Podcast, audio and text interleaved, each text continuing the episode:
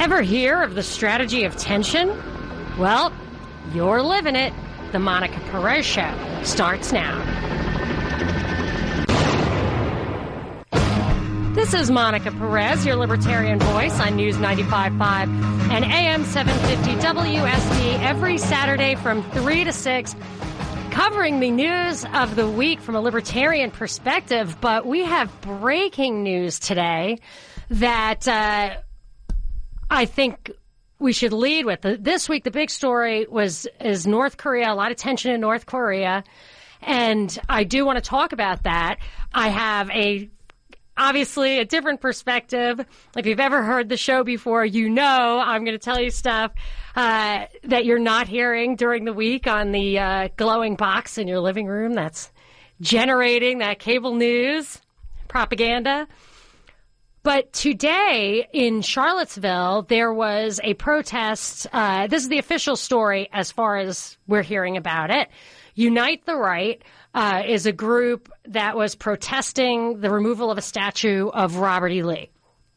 So I, I never heard of this group before, and I don't know what their history is, but the way they're being portrayed, it's basically a, a patchwork of let's just say, for shorthand, white supremacists or white. Um, maybe it's alt right, like however you want to, uh, depending on which side of the spectrum you are, that's how you see this. So these, uh, there were this protests against removing the statue, from what I understand, and then counter protests. That erupted in clashes. I, I think the latest was that a car ran into some of these protesters.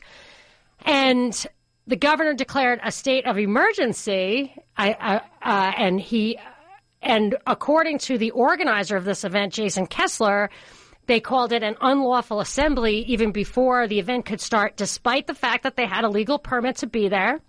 So already we have this conflict about um, the law, and to me, that's this this kind of clash has been happening a lot. I consider them, these clashes that we're seeing, to be, uh, in some cases orchestrated, and some cases they just trigger people. They lead people to the, the trough. A year ago or, or more, April 2016, there was a uh, some kind of assembly like this in Stone Mountain. And I remember I had a little more time and I investigated the guy who organized that, and he seemed like a downright government operative to me. I mean, that, and even people who were close to those kind of uh, movements, like genuine kind of um, white supremacist movements, said this guy seemed not quite right, not genuine. The guy who's organizing, is Jason Kessler, who uh, I believe was credited with organizing the Unite the Right rally in Charlottesville. He's I don't he doesn't strike me as a government operative, but his if you go far enough back on his Twitter feed and all that, you find that he's an author and he's a, he he's a writer and he wants PR. So obviously, it's not like he's coming out of the woods, you know, with no shoes on and a rope around his waist and just had to defend the statue of Robert E. Lee. This guy obviously is in it for the media coverage, and uh, and and the counter movements are similar. So we so you have the right and the left at odds. And this is a classic or maybe not classic, but I think it emerged originally at the end of World War II when people in Europe were leaning communist. There was a, a kind of uh, even in democratic places, people wanted were considering communism. Communism was actually winning at the ballot boxes in some places. And uh, one thing that the Allies did, I think, was called leave behind operation. It morphed into this operation where there was actually terror attacks, false flag terror attacks committed, uh, it, not by the communists, but they were pinned on the communists to get people to think that it was a violent movement and to not vote for them. And that was labeled a strategy of tension. And that that has morphed over the years into what I see now in, in all this divisiveness and, and on the left, there's an organization right now called Indivisible, which leads a lot of these protests. And that, they call it indivisible. They talk about unity, but for me, it's the opposite. It's kind of a newspeak thing. Div- divisiveness is the word of the day. And the point of it, there is political power in it. It does support the left right uh, two party psychological operation that keeps us all committed to this democratic system, keeps us all voting for the lesser of two evils, that it, this polarization does play into that. But one thing that they, but the strategy of tension itself as its own entity, no matter what, whether it's left or right or black or blue or um, anything like that, is it creates the need the desire, the perception for the need of uh, stronger government. Of and this is uh, it's a it's a gateway to totalitarianism. Is this kind of thing. And what it does, little by little, is it creates a need or perceived need for more policing, for more military style policing, for um, pre crime, for monitoring, for surveillance, for listening to your conversations. And specifically, in my observation, what that all requires is, is a neutralizing of the Bill of Rights. Uh, amendment by amendment has been in the crosshair. And, uh, crosshairs. And, uh, and last year, I, I identified towards the end of last year that the amendment that would be in the crosshairs in 2017 would be the First Amendment. And the First Amendment, I always like to read these passages from the Constitution because you don't always know them. It's uh, Congress shall make no law respecting an establishment of religion or prohibiting the free exercise thereof or abridging the freedom of speech or of the press or the right of the people peaceably to assemble and to petition the government for a redress of grievances. So when you see political assemblies like this, especially ones that uh, are extreme and distasteful and go violent, it's very easy to start down that path and say, well, this was not envisioned in the uh, in the civilized society that the founders are talking about. Now, you could go back into the history books and find that it was not. Uh, there was a lot of rough and tumble stuff going on back then, but uh, it, it, seems to be addressing the realm of normal discourse. So when you start going outside that realm, that's when people start thinking, oh, well, maybe that's not absolute. Maybe we need some some limitations. So this idea of calling it unlawful assembly is that even really a thing in this country? I mean, granted, the First Amendment talks about Congress, but I think we've been, I guess, the Fourteenth Amendment kind of brings that stuff all to the local level. You can't abridge these rights even by smaller governments. But this, so, so you see, um, I see this tension as a way to get us on left and right both to open our minds to an erosion of the First Amendment specifically. So I'm happy to talk about this um, or North Korea. I'm absolutely happy. I think there are elements of the strategy of tension, the, the purpose of war or fear of war a lot of times is similar, is to get a more totalitarian government, to allow the government to have more power by keeping the people in fear. So tell me what you think, and I'm going to read some tweets. 404 872 0750 1 800 WSB Talk, or you can tweet, uh, tweet at me at Monica Perez Show. Binkley, you are uh, my producer here in studio, and I don't know, do we have any tweets relevant to the Charlottesville events? I did tweet a little bit earlier, so what, what do we got there? I think so. AJ tweets that controlled opposition always gets massive bad publicity.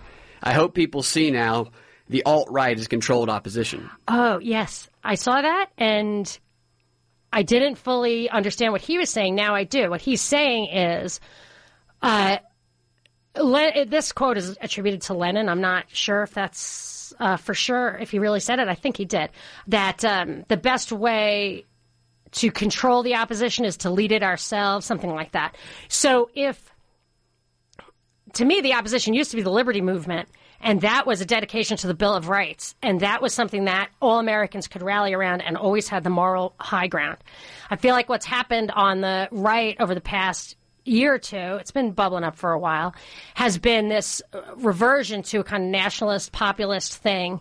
Um, that in itself smacks of controlled opposition to me, and it neutralizes the right. So the right can crush the liberty movement itself and replace it with this thing, and then then they no longer have the moral high ground, and uh, and they make legitimate concerns, legitimate pushback on um, the injustices of political correctness and uh, and all that stuff as seeming fringy. And it does neutralize their effectiveness. I think that's pretty clear. So let's get some calls. Um, let me take a quick break, break first. 404 872 0750 1 800 WSB Talk. You can tweet at me at Monica Perez Show. I want to know. Uh, you know, this is breaking news. So you tell me what you think about it. Um, if you if you think there are, are longer term implications, what you think about that, and uh, kind of open mic on this. Um, this is Monica Perez. I'm Judd Hickenbotham. Join us Monday for Atlanta's Morning News with Scott Slade. We'll bring you any overnight developments from North Korea, plus weather and traffic every six minutes on WSB. This is Monica Perez. We're back. It is 84 with scattered clouds outside the studio. I guess my take on Charlottesville really got some people riled up. I just see this as a as a bigger picture. There's stuff going on behind the scenes, but if you think what you see is what you get, give me a call 404 872-0750, 1-800-WSB Talk. I am going to go to Dave and Tucker. Hi, Dave. You're on with Monica. Hi. Don't have a lot of time, though, Dave, so um, give it to me quick. Okay. Um, Did I lose you, Dave? There's always pressure from the government uh, to. Uh, uh, all right, uh, Alan. I can't hear Dave. I'm going to keep moving. So thanks, Dave. Hang on, Dave. I'll get you. I'm going to Charles in College Park. Can I hear you, Charles? Yes. Hi, Monica. I no, I can't. Yeah, hello, right. Monica. Okay, so we will go to um, We'll take some breath. I'll tell you what I think. I have a little problem here in the call. So, what I was saying at the beginning, and let's get this conversation started. Um, you can tweet at me at Monica Perez Show. Is that I I look at these protests, especially when they're extreme, and I think that they're that they are being manipulated, whether on purpose or not, by the powers that be to to get something accomplished in the political environment. The kind of Rahm Emanuel crisis, uh, you know, never let a good crisis go to waste. I think they've taken it to a new level where they actually create crises for that purpose. So I think that's, I personally think that's what's going on, but I know a lot of you, so call if you, if you want to express that. A lot of you think that it's, what you see is what you get. 404 872 0750 1 800 WSB Talk. You can tweet at me at Monica Perez Show. This is Monica Perez. I am the Libertarian Voice on WSB Saturdays from 3 to 6. And uh, we are talking about this breaking news about what happened in Charlottesville. There was a uh, protest, a, a, rally around uh, by a Unite the Right. It's called, um, and it was around the removal of a statue of Robert E. Lee. So this is stuff that's been bubbling up. We've talked about it a lot. The Confederate flag. Um, I think there's a lot to this. I think there is a bigger picture policy um, goals at play here. I think flipping the South is something you know, like Ossoff wanted to flip the sixth and turn uh, a a Republican district Democrat. I think the entire South is in the crosshairs, and the way they're getting to it, the way they're aiming at it, is by making it seem that any. So we just listened to Trump, and he said we need to respect our history, and I I feel like the exact opposite is what's at play here. That that the history of the South and uh, the states' rights and kind of um, detachment from the federal government that the Civil War means to some people is a dangerous political idea in this time of like centralizing everything up to the top. But if they can portray, if the left can portray that history as being strictly racist and have no political implications at all, they can eradicate it. And I think that's what it's about. So that's a big idea. I know people have understood or misunderstood some of the things I've said. I, I can't be sure. So you have to call me and help me tease this stuff out. 404 872 0750. 1 800 WSB Talk. You could tweet at me at Monica Perez Show.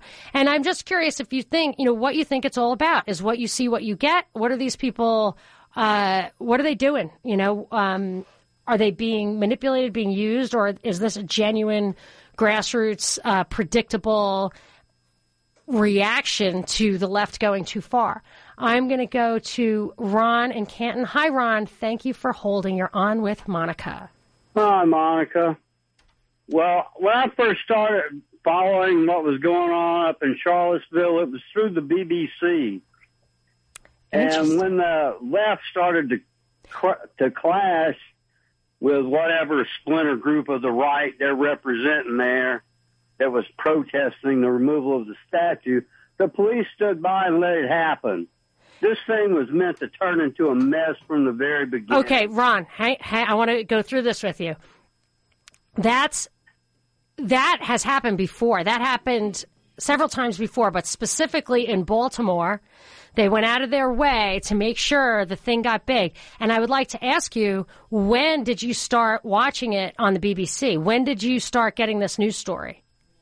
Probably about as soon as it started, about two hours ago. I, I, when I got up this morning, I saw an article about it on the front page of WSB radio. I'm sure it came from like Associated Press or whatever. And there was nothing about violence or state of emergency or any of that about it being an unlawful assembly. And I thought, this is kind of funny because there's stuff going on here in Atlanta that I want to talk to y'all about. Well, the thing about and, Charlottesville. Yes. And I've lived in the South all my life. I'm 66. If the left wouldn't have showed up at all, those guys would have walked around for a while, got hot and tired, and gone home, and that statue would have been gone. Yeah. There was no need for any of it. But I agree with you that the press was meant to, it was meant to get a lot of press coverage. And I think the press itself signaled that to us by telling us about the protest before it got weird. You know what I'm saying? They cover it. Yeah, like you're right. It, it, how did how did they know it was going to be national news before it got weird? Well, this day international news. I I don't know. I just know the whole thing is unnecessary, and for that kind of a mediocre protest thing to draw that much attention is ridiculous. Yeah, I think there's a bigger picture. Yeah, there's a bigger picture at work here, and I think um, we've been seeing it unfold. It will continue to unfold. I'm going to Dave and Tucker. Hi, Dave. You're on with Monica. Hi, I think it's highly ironic that the protest is over a statue of Robert E. Lee. For those of us who are familiar with what uh, Robert E. Lee did after the war, uh, he was actually a, a force for uh, unification and, uh, you know, I won't go into all the details, but I advise people to you know, pick up a biography of Robert E. Lee and, and see that he was actually a remarkable positive influence overall. And remember, he was offered command of the Union troops before he took command of the Confederate troops. And why did he make that decision? I remember there was a pivotal. It wasn't just strictly loyalty and origin, right? It was. Well, remember back then there was extremely limited government, and there was a lot more, uh, I should say, provincialism, uh, state loyalty. People didn't travel much the right. was so the state came first, but not great. Right. Um, that would be a lot of it. Um, so, uh, and after the well, war, he was part of. Uh, yeah, you know, that is interesting, Dave, because it it points out that in his mind, you know, I think that what we're getting at here is that for him, it, at that time, state came before the country. The state was your country. They were sovereign states. And and that the Civil War changed that. Somebody pointed out to me once that before the Civil War, it, they used to say the United States are. After the Civil War, they said the United States is, and now they say the United States were. but but the point is that they that was a time when you know the thing that changed was this idea of um, you know, the, the government, the unity, the union was more important than the individual. I mean, that was something that, that could be, and I think many people think it is, the real turning point for this country. Now, I would say the actual moment, the tipping point, point of no return, was really World War One, maybe Hoover, Harding and Coolidge, I think, tried to bring it back. But uh, but I, I, feel like the history of it that they're trying to eradicate isn't the history of slavery; it's the history of states' rights. Um, but I but I but I also think that what's at play here is the strategy of tension, which will or both sides will look at the federal government to help them out of this. 404 872 0750 1 800 WSB Talk. You can tweet at me at Monica Perez Show. Monica Perez on News 95.5 and AM 750 WSB. 89 the high today, 72 the low overnight. Uh, we're talking about what's happening in Charlottesville. I'm going to Joseph in Houston. Hey, Joseph, you're on with Monica. Hey, sweetheart, how you doing? Good. How are you? All right. Well, you know, I can't say excuse me because I don't excuse myself for being a Southerner, but you know, for sweetheart, uh, you're a darling. I tell you. Oh, um, when it you. comes to uh, Lee and Jefferson, actually, uh, you know, Stonewall, um, you know, that was a crisis moment in that period of time that almost broke their spirits uh, because you know states were very, very um, attuned to you know the the person that lived there. Okay, and um, Lee, um, his, his you know he belonged to Virginia, and uh, and it broke his heart. He didn't want to go and fight a bloody battle. Yeah, I thought not. that. Yeah. Yeah, yeah, he he did. You know, and, and same with uh, Stonewall. Now, neither one of them wanted to have any part of that part of history, but they were thrust into it. And I'm a member of Sons Confederate Veterans, and um, I was inducted by a, a black guy. What Okay, year? What year did you join that organization?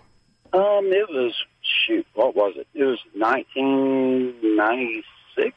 I think it changed. I'm running out of time. I hate this, but I think it changed where it was uh, preserving history, and then there was kind of a changing of the guard, and they started promoting putting the flags up, and I feel like that promoted this. You know, was a setup a little bit. Yeah, not at all. No, no, No? no, no, no, No. no, not at all. Okay. Um, it, it is, uh, it's an historical society, and um, there is no sharpening of knives. There's no there's no n words allowed, and, and anybody who does that, they are cast out. Well, that. Uh, sorry, I have to go to a break, Joseph. I'm actually going to switch gears after the break and talk about North Korea. You ready for war? Is that you? What What's the answer here? What's the problem and what's the solution? 404-872-0750, 1-800-WSB Talk. You can tweet at me at Monica Perez Show. This is your last chance. After this, there is no turning back. You take the blue pill. The story ends. You wake up in your bed and believe whatever you want to believe. You take the red pill. You stay in Wonderland.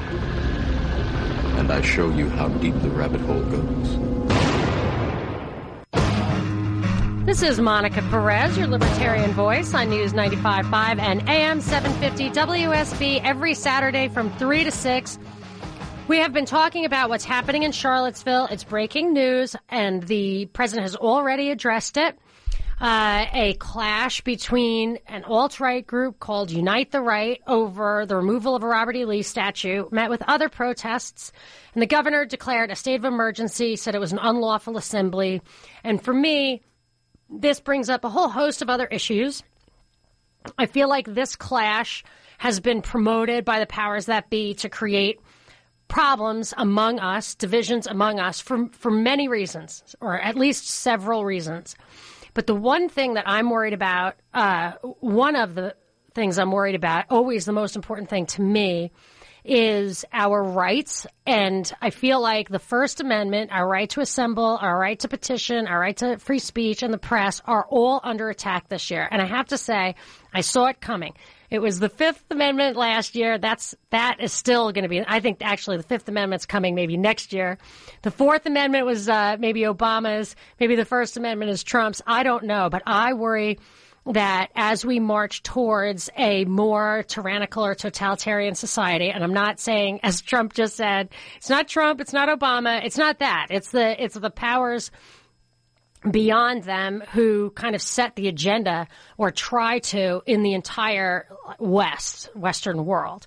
And I, I feel like, uh, it, it, and I feel like we are not the, that our rights, our sovereign citizenship is not high on the agenda of the people who want, say, world government. And I think that they orchestrate tensions through the media and through agents provocateur, particular people, to create problems. And those problems, if they are addressed by the government, often uh, infringe on our rights. So in this case, you're going to say, what's is the right to assemble absolute, the right to petition absolute, the right to free speech or the press? Is it absolute even if it makes people crazy and makes people do bad things? That's the dividing line. What is the difference between speech and action? And that's what I think is in the the forum of public opinion right now. That's what I think these protests, these clashes are being manipulated or orchestrated or promoted or triggered to uh, to to make that question fall on the side of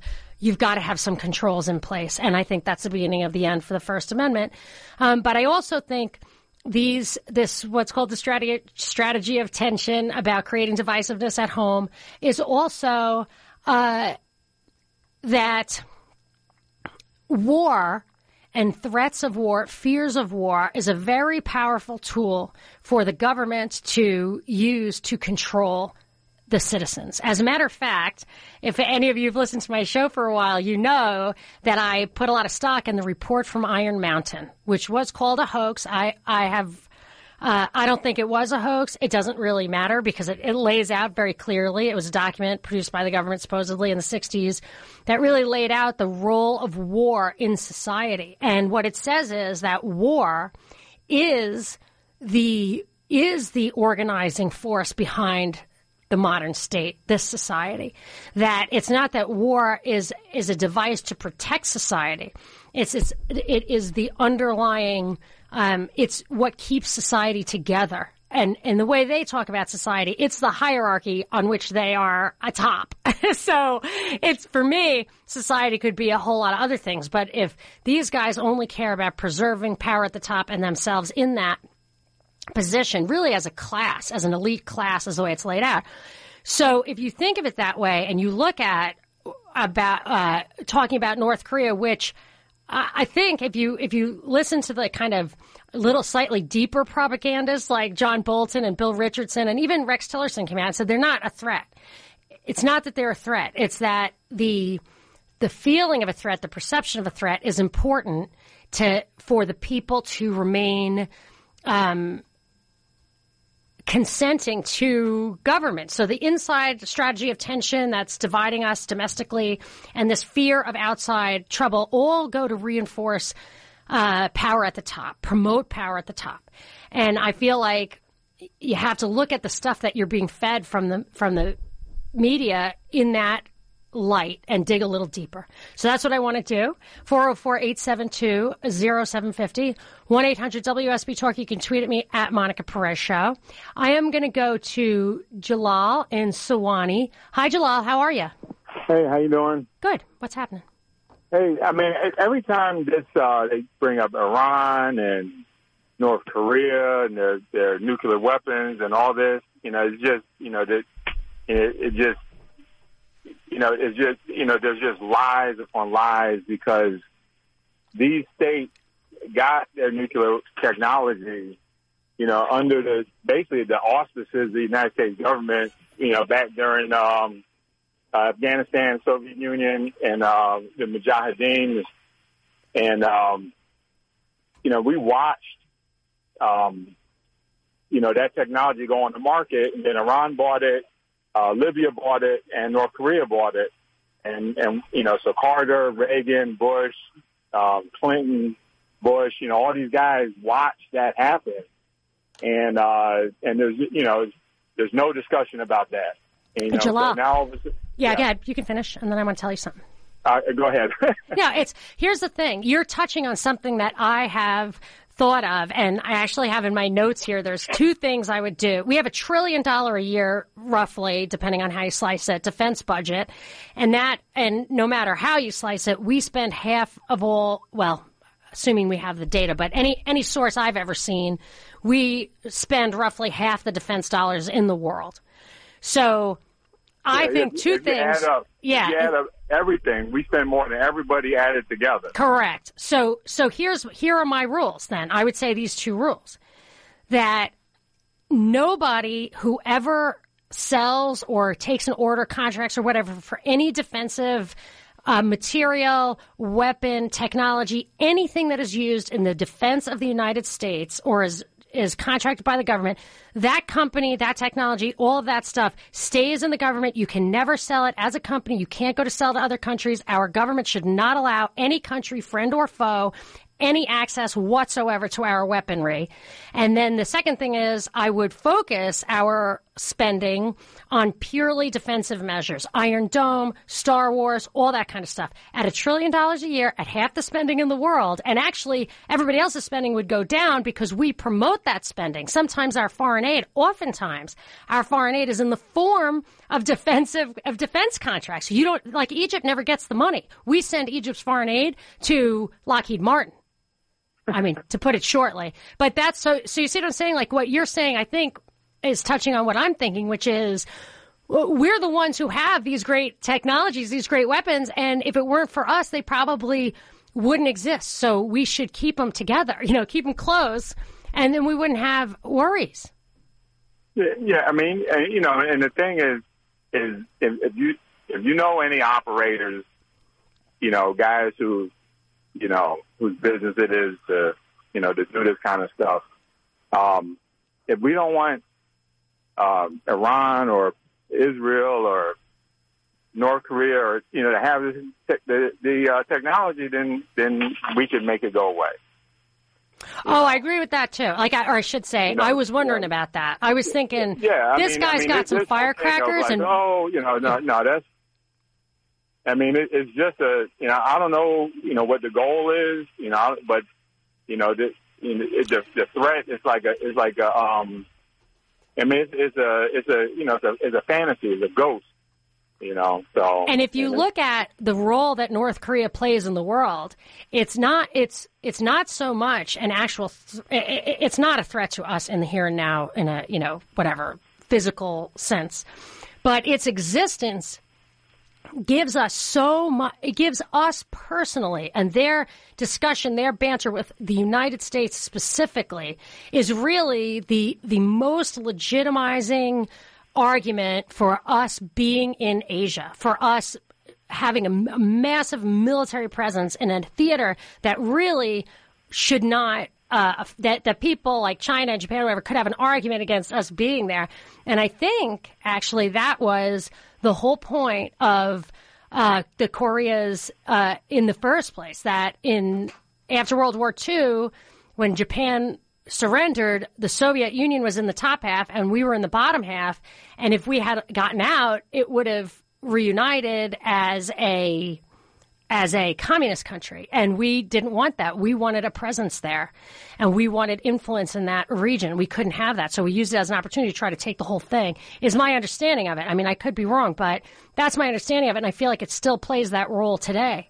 And that our being there in South Korea against them allows this to be a U.S. involved um, hotspot that maybe maybe it's just as simple as our military industrial complex needs to keep the defense dollars flowing in all corners of the earth. I don't know. That's peeling the onion a little bit.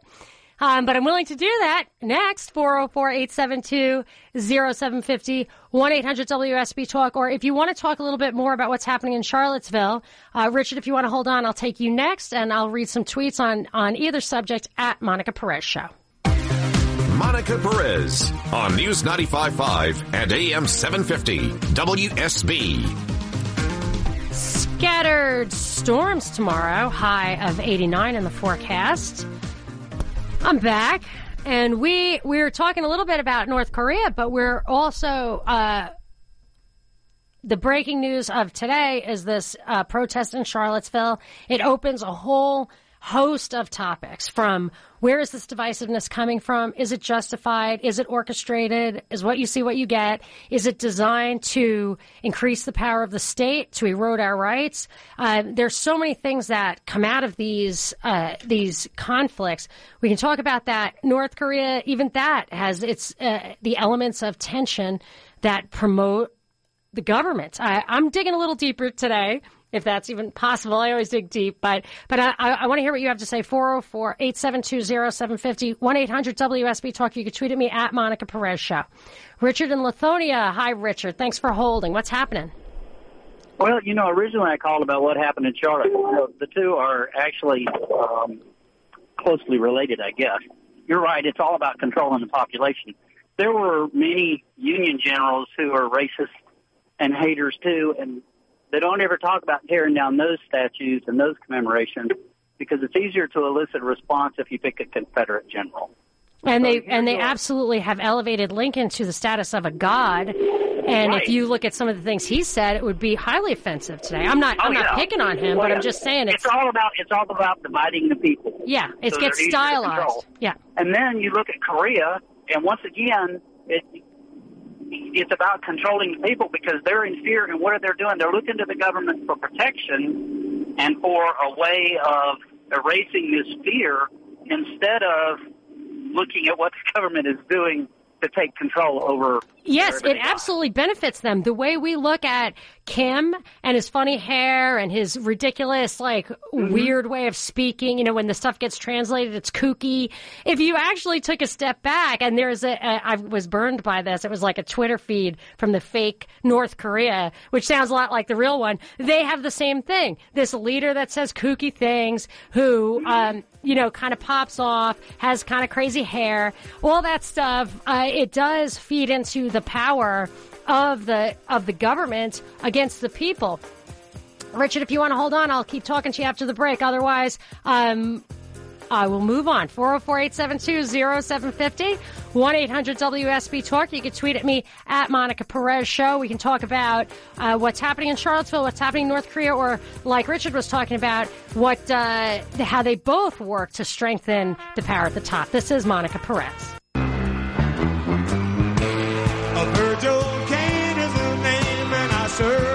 This is Monica Perez, your libertarian voice on WSB Saturdays from 3 to 6. And we are, uh, well enmeshed in a conversation about what happened in Charlottesville.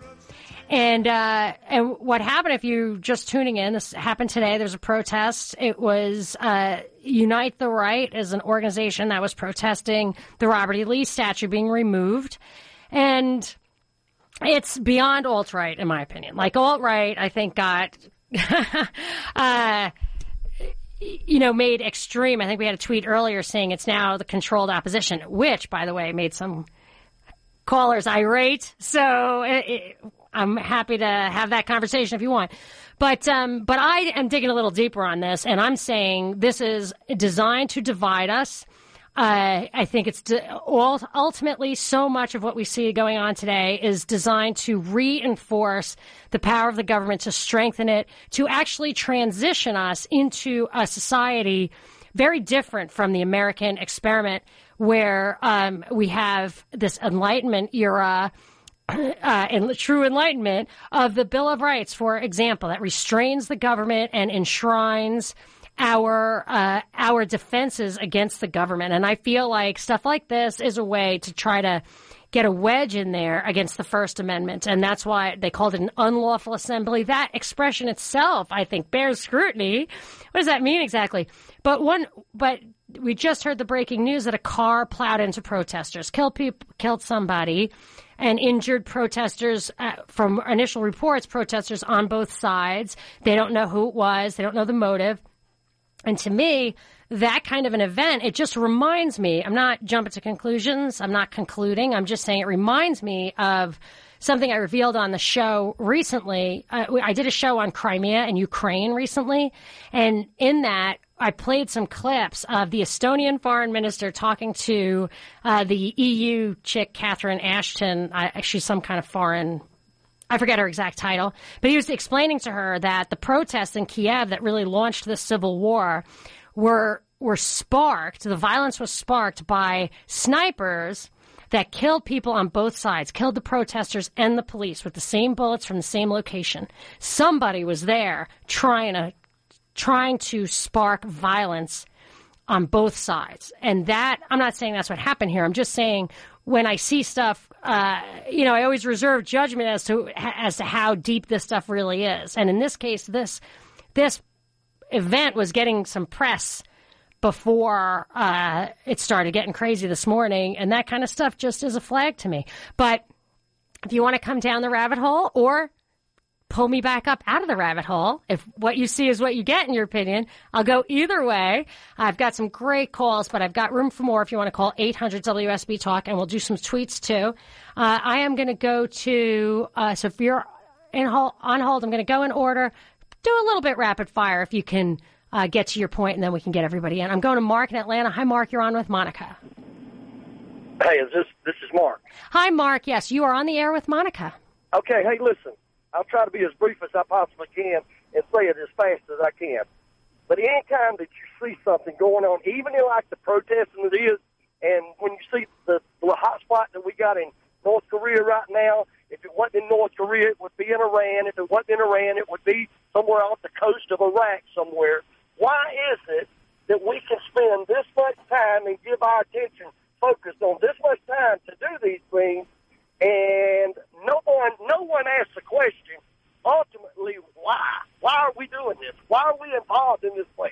What does this do for the United States? Or is it for the United States? Is it for some elite group or whatever? Why, why, what is the ultimate outcome of North Korea? Why, why are we so concerned with that? Yeah, do you have an answer? Well, of course I do. Answer. My daddy told me always follow the money. Yes. And it's all about oil, honey. Yep. And I think I think there's two I would say this. So you said it's oil, all about oil. I would say I always think of the military industrial complex as a triumvirate of finance, which means debt, of defense spending, which means buying bombs, selling bombs, and the oil, the energy, subsidizing the owners of oil, the buyers of oil, the, the big oil companies, subsidizing them by softening up the people, the countries that have the oil by using military and all that to get those uh, to get that oil out cheaper than you would otherwise have gotten it out. Or you could even go one step further and say the the guys at the top and the West they have all the money. They don't need it, but they want to make sure nobody else has it. So it's it's Exactly almost as good to keep it out of other people's right. hands. Yeah. And the military is just a leverage to make certain that it goes their way, and they and they can control exactly what they want to happen when it happens. I, you know, and I talk to, I always try to talk to people I meet from different walks of life. I love Uber for that reason. And whenever, when I talk to guys in the service who have come out, they they would not be shocked to hear that interpretation that they are being used and exploited when they oh, go. ab- absolutely not. And and I mean, even though that their their heart is focused and in the right place, Of course. for the most part.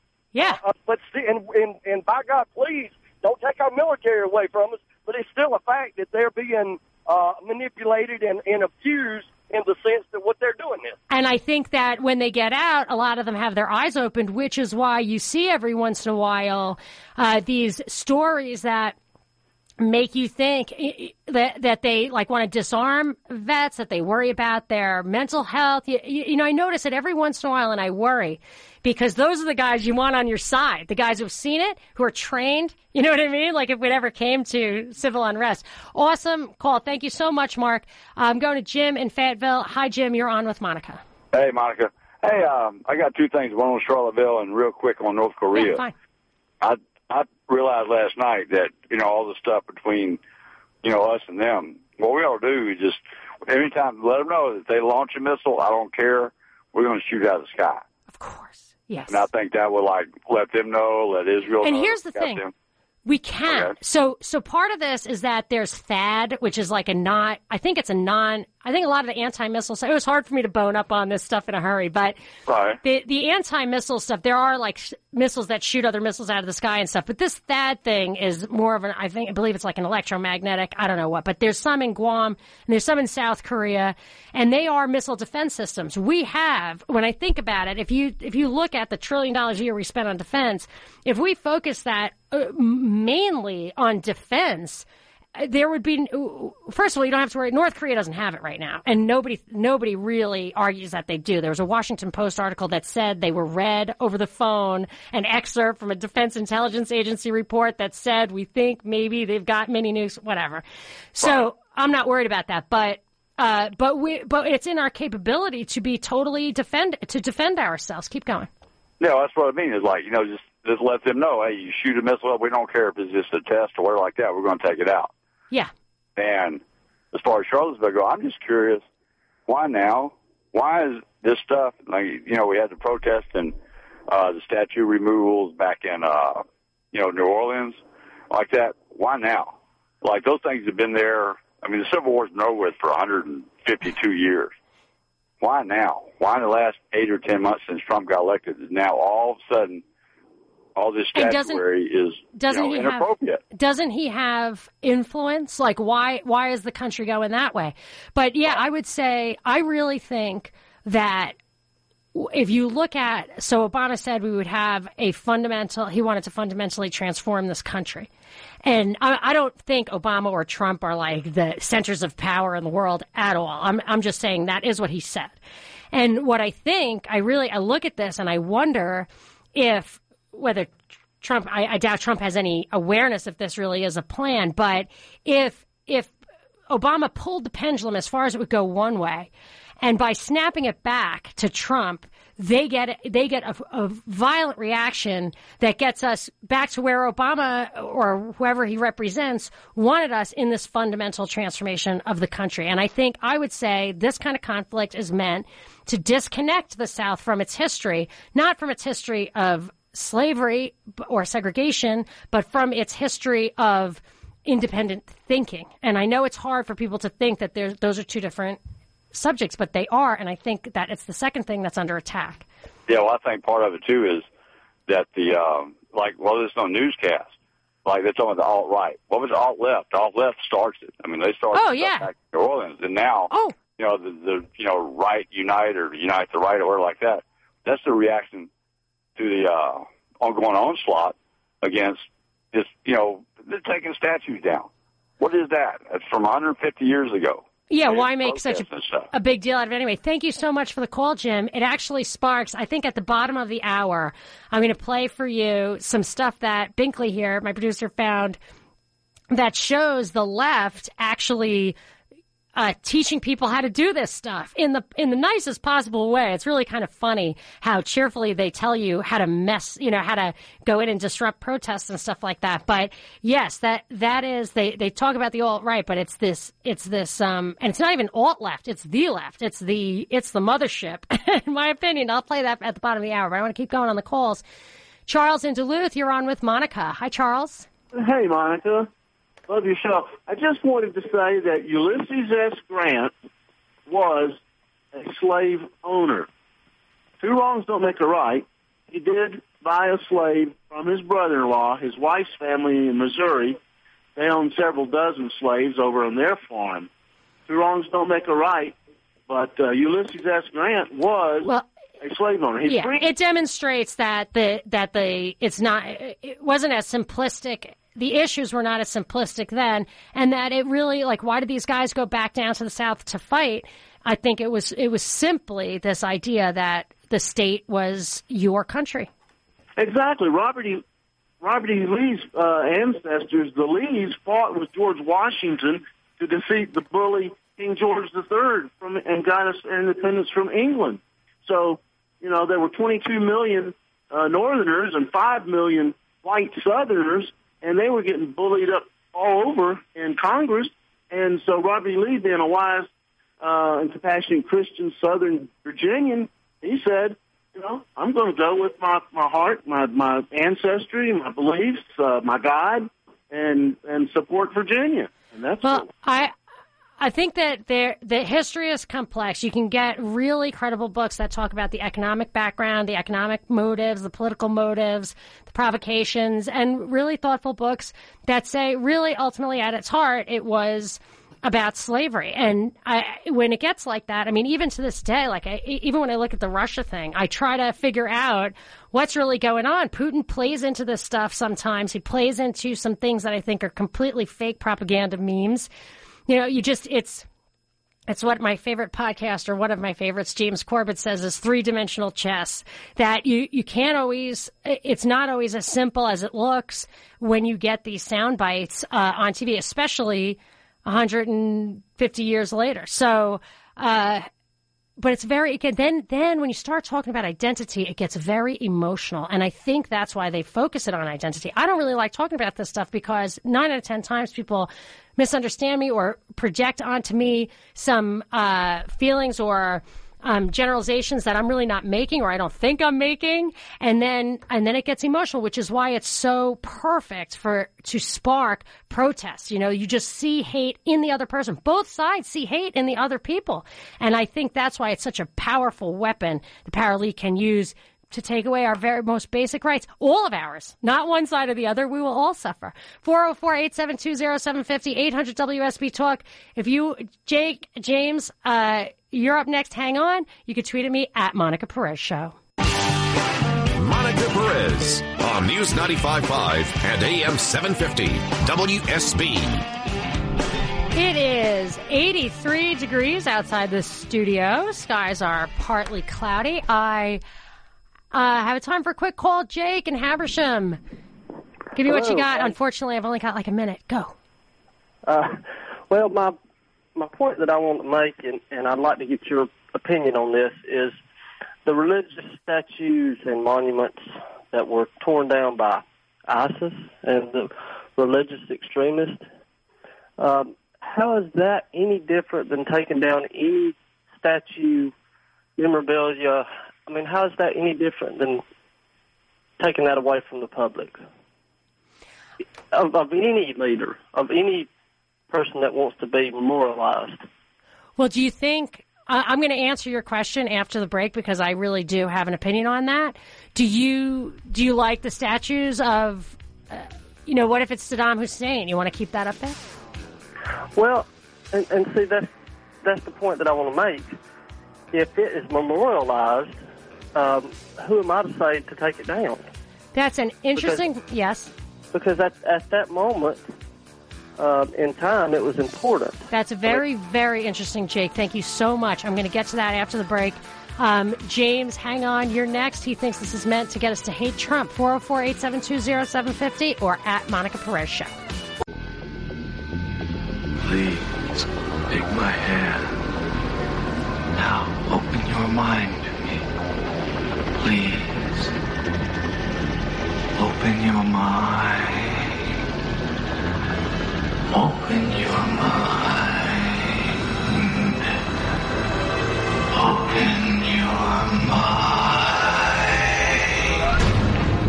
This is Monica Perez, your libertarian voice on News 95.5 and AM 750 WSB every Saturday from 3 to 6, talking about breaking news, which is what happened today in Charlottesville. The story uh, is continuing to progress. There was a protest uh, of a removal of a statue of Robert E. Lee, and the organizing force behind that was something called Unite the Right. There were counter protests. The government called it an unlawful assembly, even though the guy had uh, Jason Kessler, I think the guy's name was, had uh, a federal judge overturn the state's ruling and give them the permit. So there's that art of ambiguity I've talked about before where both sides can think they're right on this. In the end, the governor called a state of emergency. And after that, weirdly, what's the point of calling a state of emergency if after he did that, a car plowed into the crowd? You know, it's it's kind of strange. We've had some callers who've noticed that it's weird that the cops didn't really step in, didn't stop it from happening. We've seen that before in Baltimore. There's some weird details here on this story.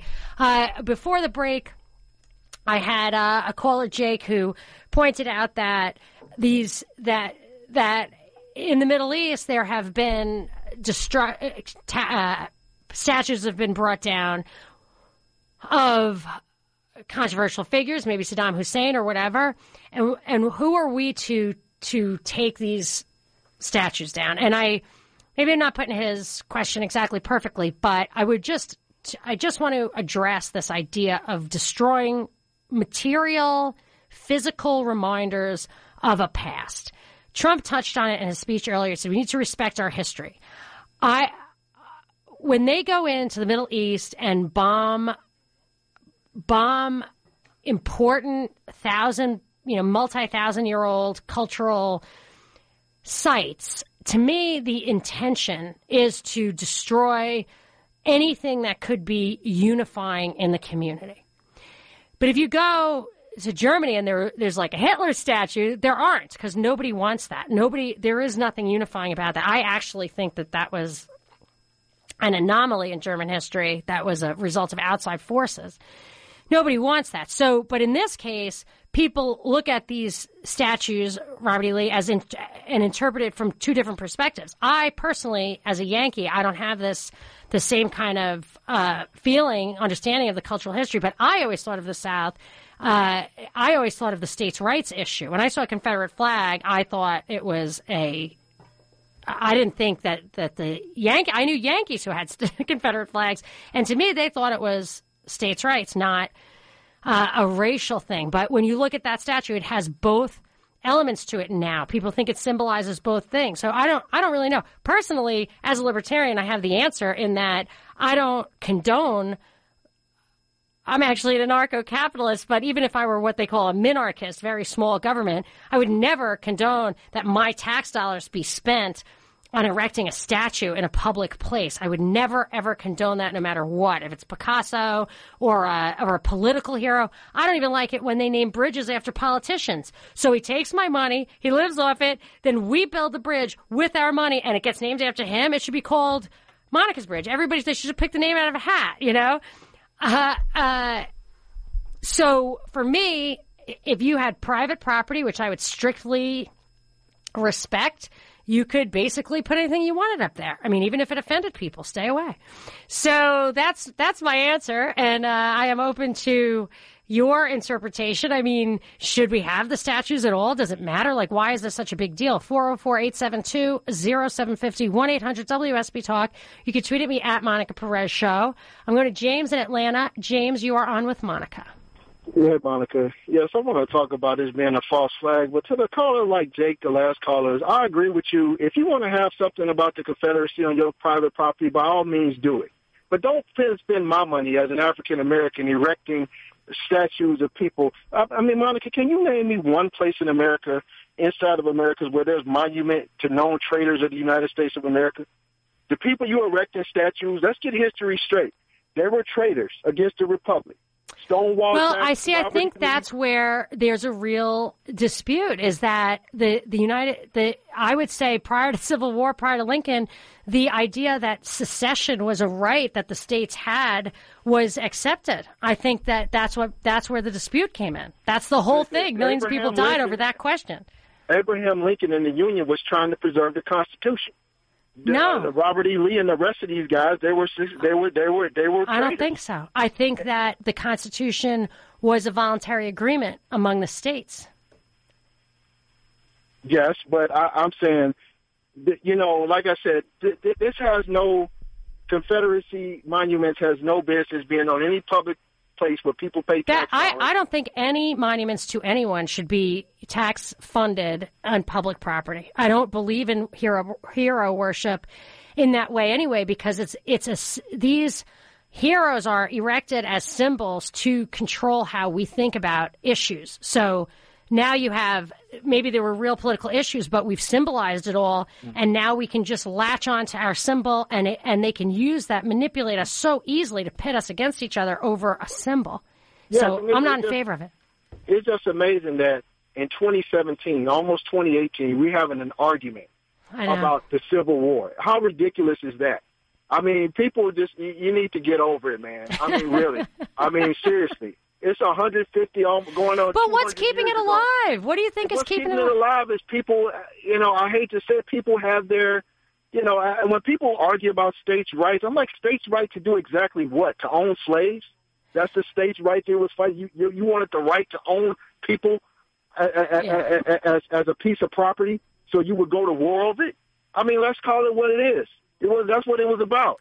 And, and Yeah, I mean, I mean- it, it's just absolutely ridiculous. It and, is- and it offends anything that offends your fellow Americans should be shouldn't shouldn't be Yeah, it's- it shouldn't be erected. It's unequivocally wrong and a a moral outrage. But I think that the reason it's kept alive as a political issue is that it has so much political power.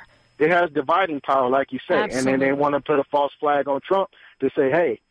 You know, all this stuff wouldn't be going on if Trump wasn't the president. He's making everybody crazy. But it He's started under us- Obama. A lot of this stuff started under Obama. That this, I expected Obama to help unite us, and I feel like he made it worse. Well, I, I think he did that to cause, on purpose, to cause, to cause chaos in the country, so the Democrats can be in control. They thought that was going to be their way to holding on to political power, but I, I just think this is something. Everything that goes wrong now is going to be Trump's fault. Whether it's North Korea, Yeah. whether it's the Civil War, I agree. everything's going to be. It's going to be Trump. Hey, oh man, you woke up what? You got a headache this morning? It was Trump's fault. you know what I mean? Every, everything is Trump because they want to create something. They want to create an atmosphere that everything will go back to normal if we can just get Trump out of office. I got a tweet when Trump came into office. I asked uh, uh, one of my favorite tweets, Dean. I I asked him what uh, what he thought the true meaning of the Trump presidency was, and he thought maybe they let Trump get in so they could hang all this stuff on him. I think that there's a chance that he was set up for this from the beginning. Any chance of that? Um, so, all right, I got time for one more call. Uh, Robert in Atlanta, you're on with Monica. Robert. Oh, I'm sorry. Uh, I, I didn't hear my name. Sorry, Uh, Robert, you're on with Monica.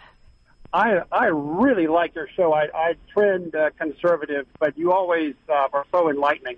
Thank um, The uh, you know it's not about the statues that are going up now. I agree with you that that um, uh, political heroes, et cetera, you know, should not go on public property. I, I think that's probably not a good idea.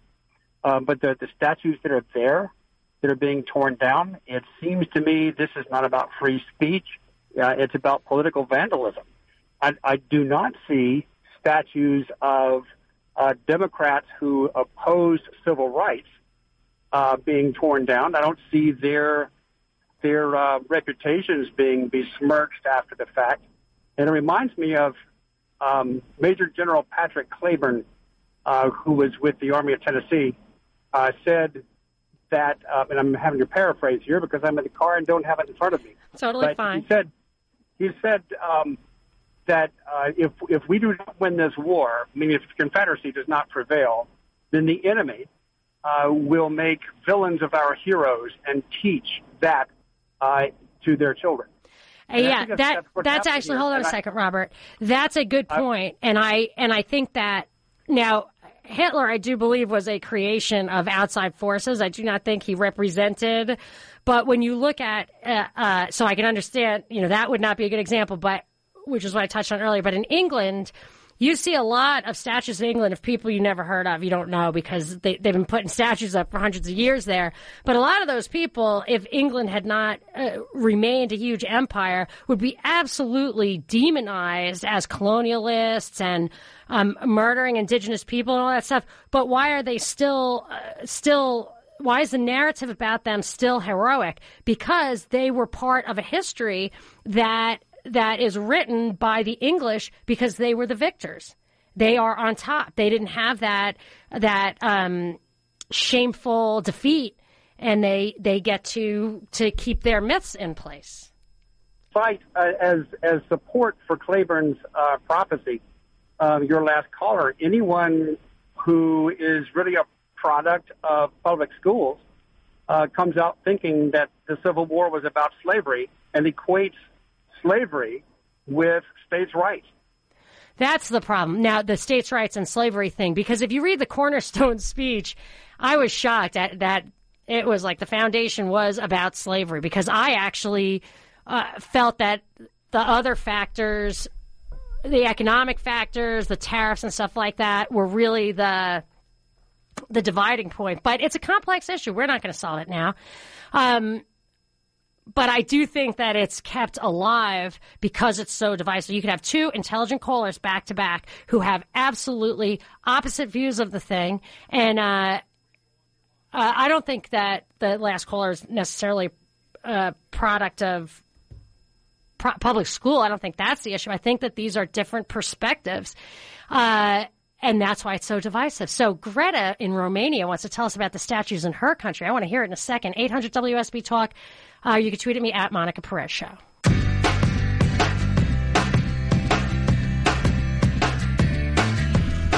Eighty-seven degree, eh, sorry, eighty-three degrees outside the studio. Today's high eighty-nine. Tomorrow's high also eighty-nine. This is Monica Perez going to Greta in Atlanta. Greta, you are on with Monica.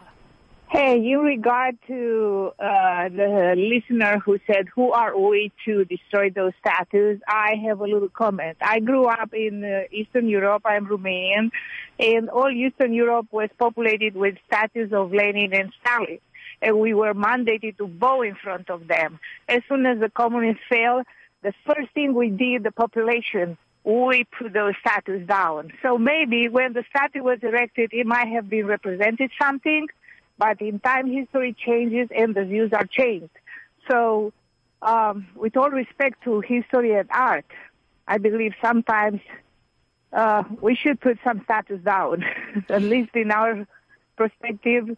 Yeah. It was a breakdown with the communist uh, ties to kill those, I mean, destroy those statues. Yeah, it's very interesting. Thank you so much for calling, Greta. Uh, it, it's a it's an interesting question. I mean, do you? I guess because it was a civil war, it's so different, and that people uh, still feel that there are divisive issues that we have not resolved. But but my bottom line would be, let's get rid of the making heroes out of politicians and uh, war leaders, and even just using tax money to do that, to, to make these political levers. Lots of great calls coming up. Stay on hold. If you're on hold, we're going to do some rapid fire after the break. 404 872 0750 800 WSB Talk, or you can tweet at me at Monica Perez Show. Monica Perez on News 95.5 and AM 750 WSB. The most fun I have all week is giving away the prize pack. I am your libertarian voice on WSB. Saturdays from 3 to 6, and I try always to give away the weekend prize pack in the 5 o'clock hour. It is a pair of tickets to see Donald Fagen and the Night Flyers on August 16th at Atlanta Symphony Hall. I like Donald Fagen. Well, I liked Steely Dan. That was one of his bands. First to call 404 741 0750 gets that. That should be awesome. Uh, I want I've got some great calls. I'm going to get to them in just a minute. I do have a couple of open lines if you want, 800 WSB Talk. But I have a couple of clips that very short clips that I think are really interesting because we can talk about I've actually I think made some people mad which I hate to do but I always end up doing it that uh, when I look at these protests and counter protests and um, how the police behave. They they hold back, let things get out of control. Then it's a state of emergency, like that kind of stuff. You know, then after it's declared a state of emergency, uh, the car plows through the crowd. I mean, this kind of thing. Uh, it it plays into the narrative very. You know, it's almost too cute. I don't know about. I have not dug into this event. I do not know uh, what was behind it. I don't know whose idea it was, if it was meant to end up this way. I think a lot of people do think it was kind of set up to be like this. But Binkley, my trusty producer here, has been keeping his finger on the pulse of what I hate to call, but they call the resistance movement. Indivisible. These are all like one and the same, and they're highly organized. They're so well produced. They're so um, uh, orchestrated that you know big money, big thinkers, big you know people who know what they're doing are behind this. That there's nothing grassroots about it. As a matter of fact, they actually train the grassroots how to create problems at this at these events And we got a taste of that when uh, James O'Keefe came out with the Project Veritas videos that talked about how the guy got fired for it for once it was revealed. But they would they would send a lot of people to a lot of different events, and what he said, quote, scenario it out, and like his goal, I believe, was to get an old lady punched in the face. like that was one of his goals. So so here's how they do it. Here's a couple of clips. Binkley, what can I think we have two clips here. What uh, this was from a video. What can you just give me like a one sentence intro to this? It's instructions on how to disrupt a town hall, and this video or clip that we're about to play instructs people to create conflict, confrontation by not giving up the microphone when their turn is over. So um, it's it's about town halls and uh, about the town halls when people are the Congress is at recess. So let's let's hear clip 19. Don't give up the mic until you have an answer. If a staffer tries to take the mic, stand up for yourself. Up, up, up, up, up, up, up, up. I mean, it's a video, right? That's what I was uh, I wanted to ask you. That came from a video. Yeah. Okay, I did not see the video. So what is it? The chick's telling the instructions, and this guy is like pantomiming. Yeah, he's acting it out. He actually has a mic stand, and he's you know sticking his hand away. Yeah. And I've seen people do this in some of these videos, Yeah. and it's not as light and fluffy as this commercial makes it out. Right, right. So he's demonstrating how to do it. Yes. And then um, the the next clip is what she she continues to give you different ways of different ways of um, uh, different different ways to disrupt at the Right. at the crowd, and, and this time they're encouraging people to use the mob mentality of the crowd. okay. So let's hear clip twenty. Another tactic involve the crowd. Ask your fellow constituents to cheer if they want to hear an answer. There is strength in numbers. So the uh, what she's saying is try to get people worked up. Yeah, that's exactly you what know, she's saying. and she's doing it so lightly and fluffily, but it's they mean for bad things to happen. And I think Yeah. I don't know if you if you have a clip, a real short clip. Uh, I don't know if that thing was even audio or televised. I don't think we have it. But there was a. Why don't you tell me? Wasn't there an event in Georgia this week where somebody did? Can you describe that for me in like one second? Yeah, it was Doug Collins Town Hall, and they had a bunch of indivisible people there. He's a congressman. Yeah, using these tactics, and it was chaos. And it wasn't light and fluffy. It was Right. Why do you want to kill my family? Stuff like Right. that. I heard. I heard a. lo- I didn't see the video, but I heard a longer version of this audio, and they talk about how um, they they talk about wearing the same clothes, making the same signs.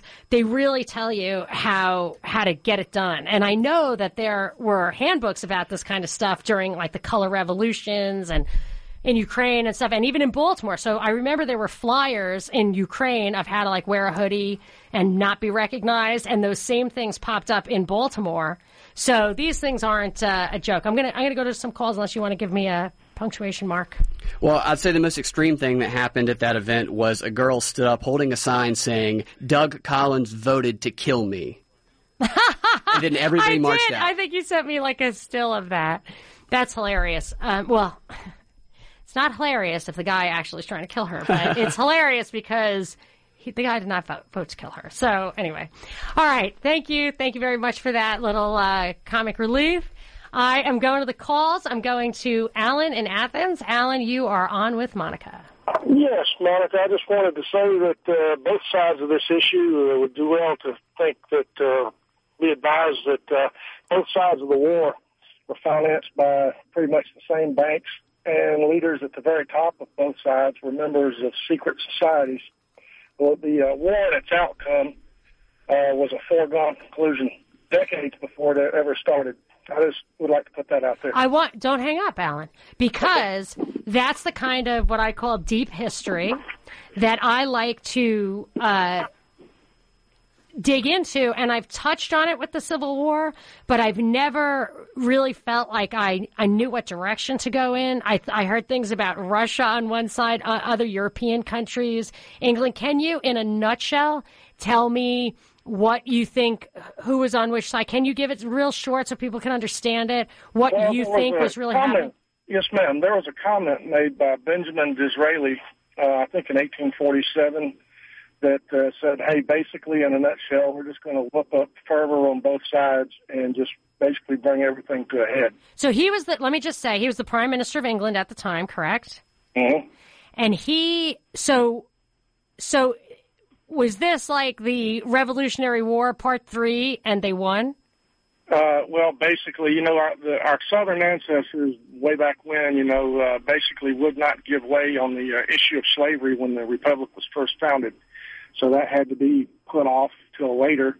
And of course, Oh no, Alan! I actually thought the British wouldn't allow it because they, for political reasons, had to get rid of it there. Well, but the banks and the shipping, This, is once independence was gained, though. You know, it- it- I don't know. I think the British agreed. still had influence over it. I don't know. I have to look into Okay, that. Give me another sentence. One more Jefferson sentence. said it's a fire bell in the night. It's going to be an issue that's going to crop up again. All right. Uh, so, okay. So it sounds like it was uh, in part a foreign plot. But I'll tell you, if you have one book that you can recommend that I read, Alan, that would help illuminate this, I would love that.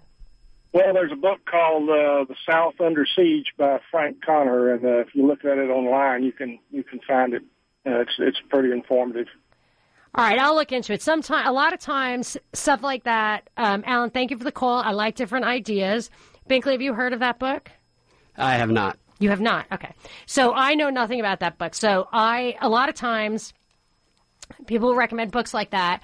But if there is a deeper history, I would say there's usually more books out there that reflect disinformation, that try to mess up the deeper history so you can never get to it. So I, Alan, I really appreciate the recommendation. I will have to vet it before I'm, uh, that before I recommend it myself, but I appreciate the name of it. Thank you so much. I'm going to go to uh, Peggy in Athens. Peggy, you are on with Monica. Hey, Monica. You know, I agree with you wholeheartedly. You know, taxpayer money being spent on statues and things like that, that's ridiculous. But a caller that you had about four back, the gentleman said, you know, everything from the Civil War needs to be gone. And he made the comment, anything that offends anybody should be taken down. I thought he said that offends Americans. Well, basically offends anybody. Yeah, okay. You know, offends Americans. And that's the problem. Everybody is offended by everything. And and that's an erosion obviously of the First Amendment. Um, you know, and and let me let me offend the feminists. You know, man up and if you don't like something, don't watch it, don't go look at it, don't listen to it. You know, everybody's offended by everything. And when you made the comment to him that the the divide was really stoked the beginning of it of where we are now by Obama, you know, it makes me think all these statues being taken down, who who's paying the people to do that? You know, just like the Soros people or whoever, you know, paid people to protest in Ferguson and Baltimore and things like that. They are playing everybody. They are dividing everybody. Yeah, it's actually by taking this action, it is quite divisive. And I would just say, insert my libertarianism here. I wouldn't pay tax money to put it up. I wouldn't pay tax money to put it down. You don't need to make uh, uh, social statements at the government level. That's not what it's for. And I, but that is what the government is used to manipulate us socially and culturally. That's what it's there. That people don't realize because you think that the Constitution, the Bill of Rights defines, Declaration of Independence defines the operational paradigm, if you will, the basic um, structure, the scaffolding of this country. But it's really gotten to the point where it's a it's a social. It, we're being manipulated socially for the interests of the people at the top, and this plays into it. But you can take. But the fact that it's all on public land is what makes it you know, you uh, do away with it. Yeah, take up a collection if you want to get rid of it. It's on public land. If it offends people, I don't. I don't think we should have put it up with public money. It's just like segregation. There should not be a law uh, that you can have tax-funded schools and have them segregated, or that a private count. Uh, soda fountain should be forced to segregate in public places. There's no place for that stuff.